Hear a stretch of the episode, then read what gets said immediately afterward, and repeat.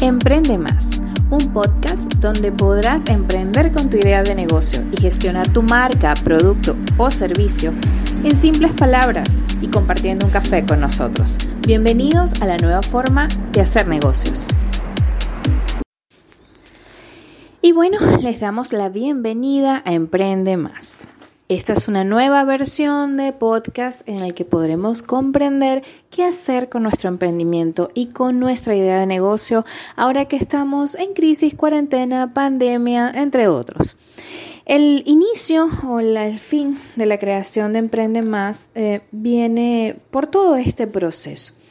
Muchos ya nos escucharán y veníamos de ser Branding Marketing Coach, BMC, y dábamos una información bastante allegado a lo poco formal, pero hablando de negocios, marketing, branding y una cantidad de mm, sin fines económicos que podíamos aplicar a nuestro negocio. Sin embargo, luego de esta cuarentena, de esta pandemia 2020 y de todo lo que hemos tenido que vivir y que en todos los países estamos viviendo, pues obviamente uno hace un análisis y se da cuenta que el modelo de negocio va a cambiar, porque sí, porque la situación está dada para que se haga y no sabremos si finalmente tiene que ser por causa de la pandemia o porque el modelo de negocio iba a cambiar y teníamos que transitar en camino de esa evolución. El punto es que hoy en día tenemos que visualizar nuestra idea de negocio con ciertos, ciertos puntos de diferencia. No quiere decir que ya no podemos ser emprendedores, no quiere decir que van a desaparecer las empresas, eh, no quiere decir que va a desaparecer el concepto que manejábamos de cómo vender, que va a desaparecer el marketing digital, nada de eso posiblemente sufra cambios. Lo que sí va a sufrir un cambio es la forma en la que vemos nuestro negocio, en la que hacemos la segmentación de nuestro público. Ya no vamos a hablar de conceptos por hablar de conceptos, solamente eh, por explicarles a ustedes qué quiere decir esto en el mundo de los negocios. Ahora todo en Emprende Más va a dar la vuelta y va a ir concatenado con que ustedes puedan emprender con su idea de negocio. No es un secreto que de ahora en adelante muchas empresas, mientras que nos restablecemos y estabilizamos, van a tener que ajustar sus procedimientos, sus recursos y su funcionamiento. Y eso obviamente va a dejar un espacio que yo no llamo personas desempleadas, yo llamo nuevos emprendedores, porque siempre hay una idea que se puede potenciar. Y para eso estamos acá, en Emprende Más, para con nuestro poquito granito de arena y lo que podamos ayudar, darles un motivo y las herramientas para que ustedes puedan gestionar y para que puedan crear y puedan poner en marcha esa idea de negocio que tienen en la cabeza y que a lo mejor no lo ponían en práctica porque no había llegado el momento. Este es el momento. Entonces, vamos a hablar de dos cosas en este primer episodio de Emprende Más, aunque ya saben que adicionalmente están los que teníamos como BMC, que no está para nada eh, despreciable que se escuche porque había muchos conceptos que eran buenos de manejar. Si escuchan un poquito de ruido, pues bueno, ya saben que todos estamos trabajando desde casa y hay un poquito de actividad el día de hoy. Entonces vamos a hablar hoy de emprendimiento y teletrabajo en tiempos de emergencia. Y esto es muy importante.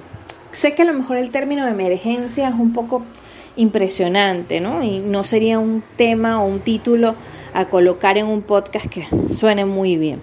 Pero no podemos dejar de lado que no solamente en este momento que estamos atravesando por esta pandemia, que nunca lo, habíamos vivido como sociedad y como sociedad mundial, nos ha hecho estar desde casa o trabajando en condiciones que normalmente no podríamos sostener o no era lo ideal o no era lo que hacíamos en la normalidad de nuestros hogares.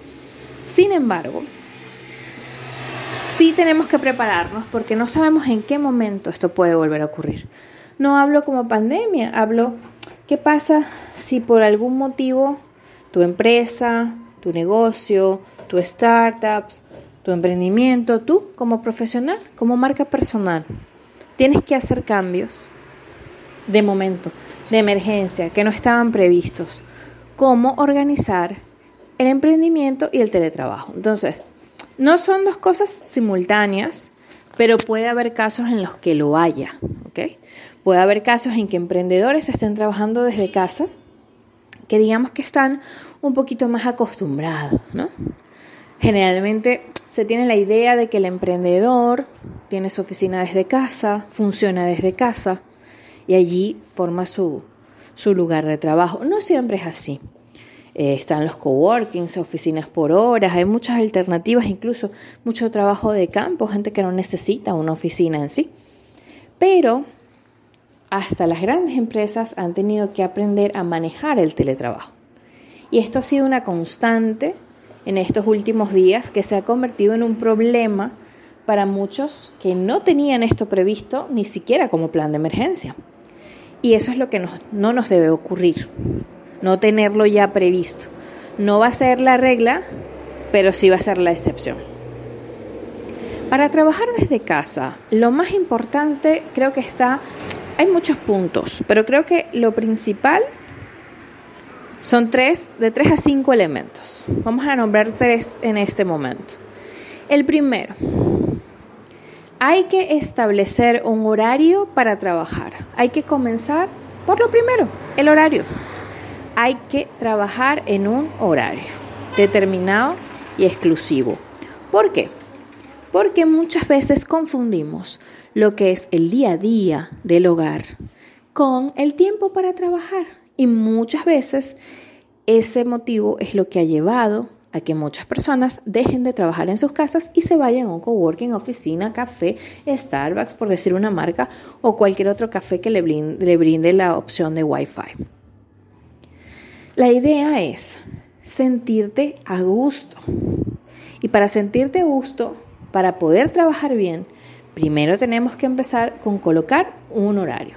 Es decir, si nosotros, hombres y mujeres, tenemos un, digamos, estamos en cuarentena en este momento, para otras ocasiones en las que ya no estemos bajo este supuesto, estamos en casa durante todo el día, establezcamos al menos cuatro horas, de tres a cuatro horas para trabajar. ¿Por qué no digo jornada completa, jornada media, ocho horas como lo haríamos en un trabajo?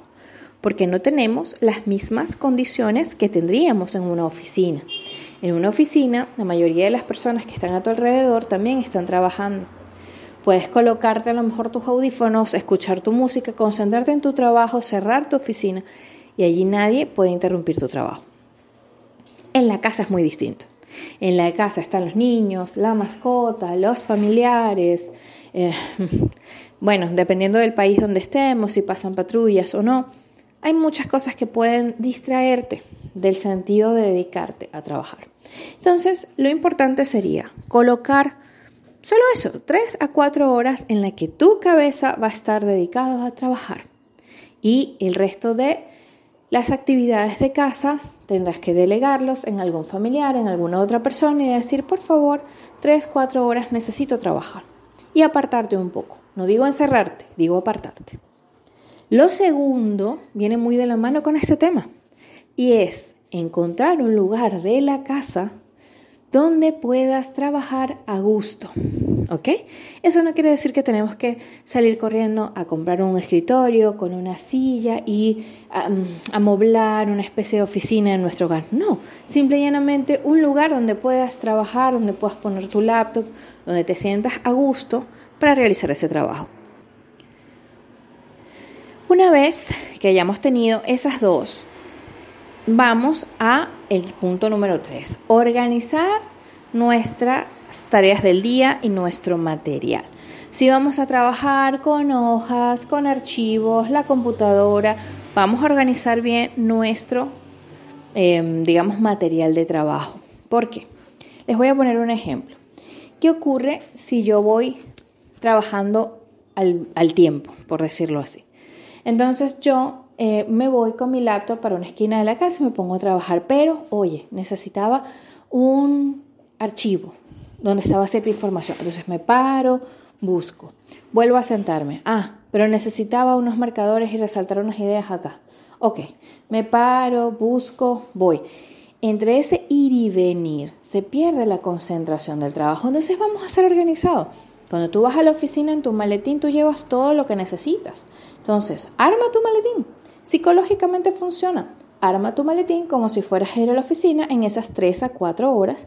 Mete todo lo que necesitas y te diriges al lugar en el que vas a trabajar. Suena un poco loco, suena un poco raro, pero hay que adecuar el cerebro psicológicamente a que aunque estamos en casa, estamos trabajando. Y la importancia de hacer este manejo o esta gestión de nuestro cerebro es lo que va a determinar la productividad del tiempo que dediquemos a ese trabajo. Entonces aquí ya vamos dándole la vuelta y ya vamos viéndole el efecto al por qué es necesario tomar estas prácticas para poder ir.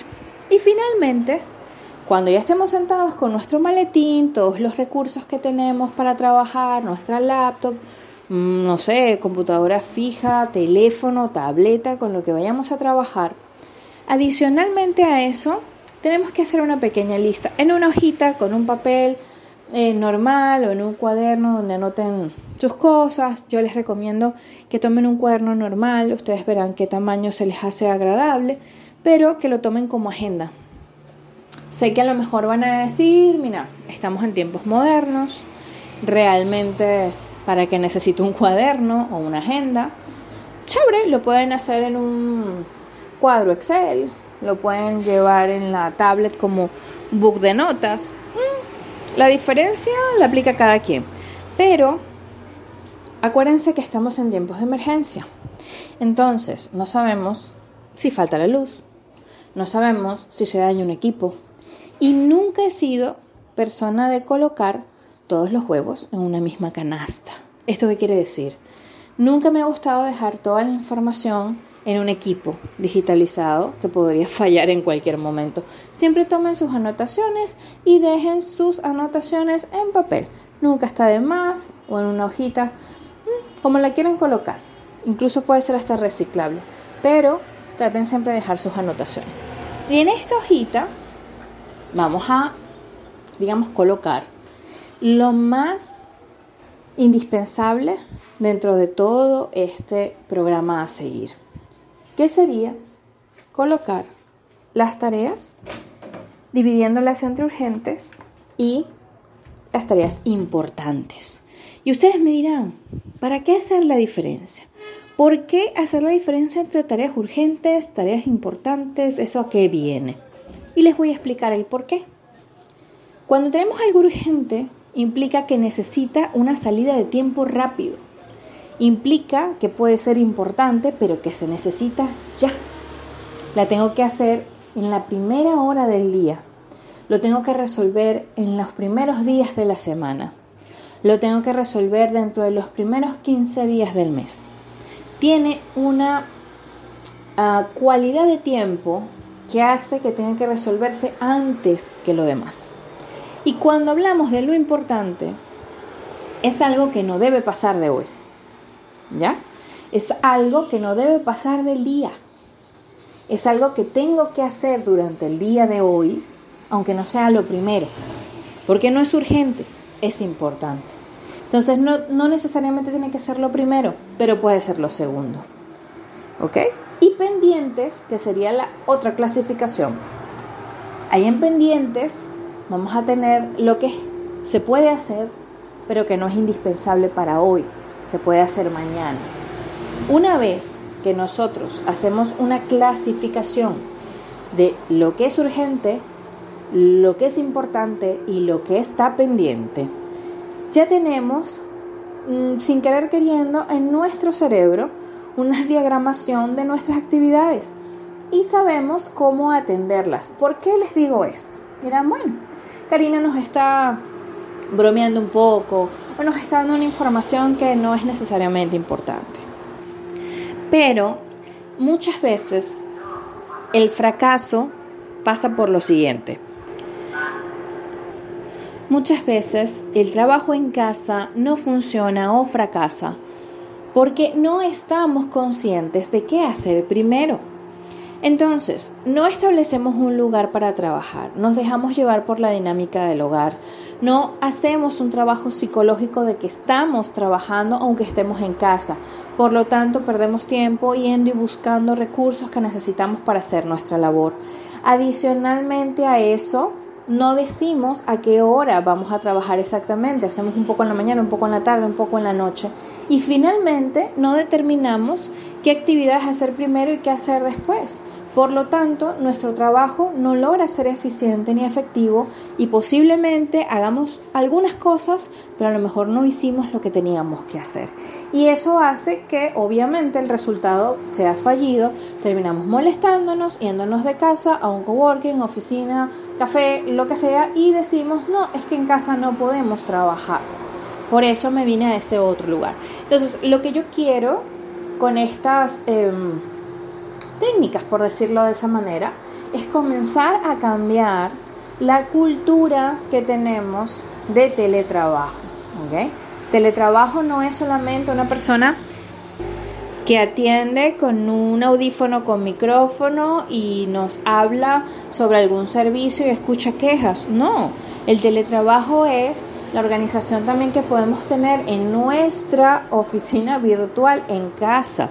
Podemos hacer conferencias, podemos sentarnos y trabajar directamente, podemos hacer muchas actividades siempre que estemos organizados. Eh, una parte de ejemplo podría ser este, muchos de estos eh, videos que hemos visto en plataformas eh, digitales en las que aparecen muchas personas realizando actividades de teletrabajo desde casa y eh, familiares, parejas o afines en casa no entienden mucho eso y aparecen en situaciones muy graciosas, ¿no? Claro, para el video está bien, para la risa, pero te afecta. Te afecta en la productividad de tu trabajo y mm, no es cuestión de importancia, pero digamos que hay cosas en las que hay que funcionar. Estamos hablando, y esto sí quiero transmitírselos desde, desde una vista muy personal pero eh, soy una persona que normalmente me siento a estudiar un poco el movimiento del mundo y a ver cómo vienen las perspectivas, sobre todo en economía, marketing, branding, tecnología, gerencia. Y les puedo decir que no necesitamos un vidente para darnos cuenta que va a cambiar nuestro modelo de negocio, queramos o no. Y hay que adaptarse, no podemos quedarnos atrás. Lo otro que quería decirles en este poco tiempo, ya lo desarrollaremos mejor en otro episodio, es que no podemos ni debemos dejar que nuestras ganas de emprender se vengan abajo. Hoy más que nunca hay que aprovechar los tiempos de crisis para sacar oportunidades de negocio, para sacar ideas productivas, para echar hacia adelante nuestras ideas de negocio de una manera diferente, si lo teníamos previsto, eh, a lo mejor de una manera más física, más en un local, ver cómo se puede trasladar eso al Internet, con menos empleados o de otra forma, o utilizando mejor el recurso y el personal. Todo tiene opción a funcionar. Solamente hay que aplicar las técnicas correctas en el momento indicado. Y eso requiere un poquito de trabajo. Entonces, este podcast lo que quiere es hacerles entender que sí podemos emprender, que no hay que perder la fuerza ni las ganas y que hay que salir adelante con todo ese empeño y con todas las energías positivas que hay que emprenderle y que hay que imponerle a nuestros procesos de negocio. Aquí estoy yo, con mucho gusto para atenderles, Karina Mejía, ya ustedes me conocen. Y bueno, estamos a la orden en nuestras plataformas digitales, obviamente. Eh, nos pueden escribir sus consultas, sus preguntas, sus ideas de negocio para poder orientarlos sin ningún costo, gratuitamente, a través de camebranding.gmail.com. También nos pueden encontrar en Instagram como arroba brandingpoint Agency. Y nos pueden encontrar en la web como www.brandingpoint.online. A través de todas nuestras plataformas nos encontramos a la orden para transmitirles un poquito de lo que nosotros conocemos en cuanto a emprendimiento, marketing, branding, gerencia, tecnología y todo lo que nos pueda ayudar a sacar nuestros negocios hacia adelante. Esto ha sido todo por el capítulo de hoy, espero que les haya gustado y nos vemos pronto para nuevos episodios. Hasta luego.